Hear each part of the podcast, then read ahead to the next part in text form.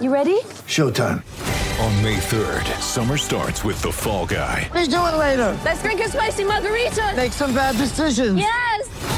Audiences are falling in love with the most entertaining film of the year. Fall guy. Fall guy. Fall guy. That's what the poster said. See Ryan Gosling and Emily Blunt in the movie critics say exists to make you happy. Trying to make it out? Nope. Because I don't either. It's not what I'm into right now. What are you into? Talking. Yeah.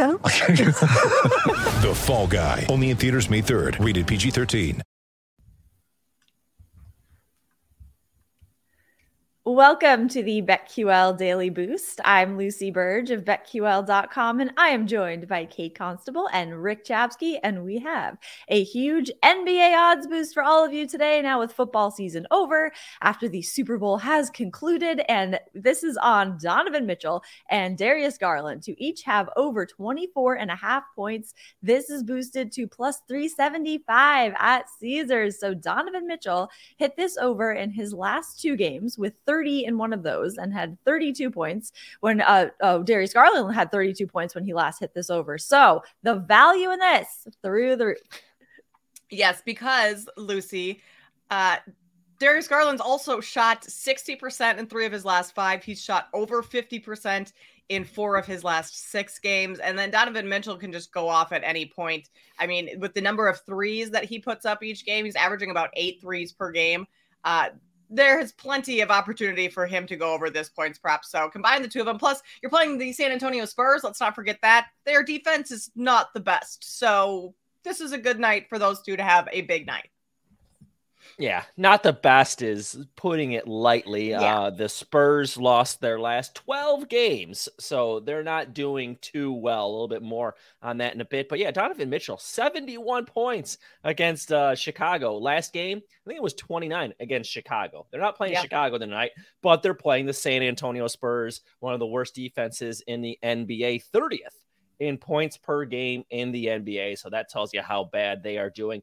The one you have to watch out for tonight is Garland. And so you're like, hey, can two guys go off against San Antonio? Well, in this losing streak, I went back and I looked at it. They allowed 25 points to two Pistons players, the Pistons. Yes, Yeah. they allowed two Pistons to score over 25 points. They allowed Philly, and this was Maxey off the bench doing it.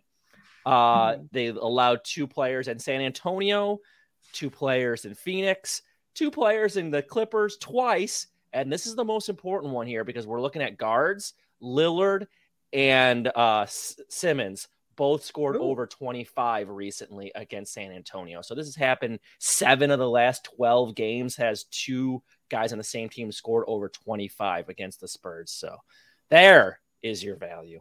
Love that. Some Rick's tips there to start off with the odds boost here. So Oh, I need in- trivia. I gotta think oh, of Oh something yes. real quick. Well, that is coming up in a few minutes. Get in on this at plus 375 at Caesars and head to betql.com and get your free 3-day trial today and check out our exclusive sportsbook offers there as well. And of course, follow us on Twitter at Kate Constable, at RickCZ1 and at Lucille Burge. Favorite bets for today? I'm going with the Knicks minus two and a half against the Nets. I feel like I've been picking the Knicks a lot lately, but I really like them in this spot against the Nets. The Knicks have covered four of their last six spreads at home, six of their last 10 total spreads. The Nets have failed to cover four of their last seven. Uh, four, yeah, four of their last seven on the road. They are also without Kevin Durant and Kyrie Irving, of course, who were traded away. So expectations for this team not that high going forward. The Knicks are also averaging just slightly over the average points scored per game as the Nets at 114.28, the Nets averaging 114.12 scored per game. So you look at that, they have a bit of an advantage there as well. So I like the Knicks to cover the spread minus two and a half tonight. I am going to go over to college basketball and take Miami plus five and a half. You can get some five and a halves out there, four and a half other places, but five and a half best number. Do a little shopping um, over UNC tonight, and it's at UNC. North Carolina plays a lot better at home, but I just really like this Miami team right now and the way that they're trending, the way that they're playing. They are seventh in the nation in three point shooting percentage. So when you look at how UNC shoots the three versus how Miami, we might have a little bit of a math problem here tonight because UNC does not shoot the three ball very well. And Miami is also really good at, capitalizing on their second chance points opportunities. So 12th in the nation in second chance opportunities. I think they might struggle a little bit down low guarding Bacot, but Miami has the guard advantage in the backcourt um, with the guard play that they have compared to Caleb Love and RJ Davis. So I will take the points with the road team tonight. Rick, what do we think? If if Miami wins this game and UNC has another loss on their resume, they're not making the tournament. Number one team preseason not make the tournament, and and the name be UNC. That is absolutely crazy. What is going on with that team this season? Uh, I'm going Big Twelve basketball, and oh wait, wait hold on. No, I'm going Hall of Fame game. I'm going to take the under. Is it too soon to Oh. talk football already? No. No, it's not. No.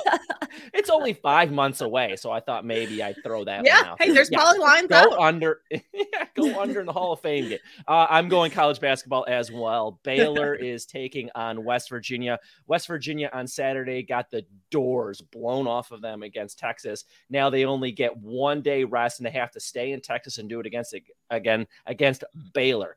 The number one ranked KenPom offense in the nation are the Baylor Bears. They have won three straight. They have won nine of their last 10, and don't look now, are just a, a game behind Texas in the Big 12 regular season title run there. So the Baylor Bla- Baylor Bears are playing terrific. Say that five times fast. Uh, seven, two, and one against the spread in their last 10.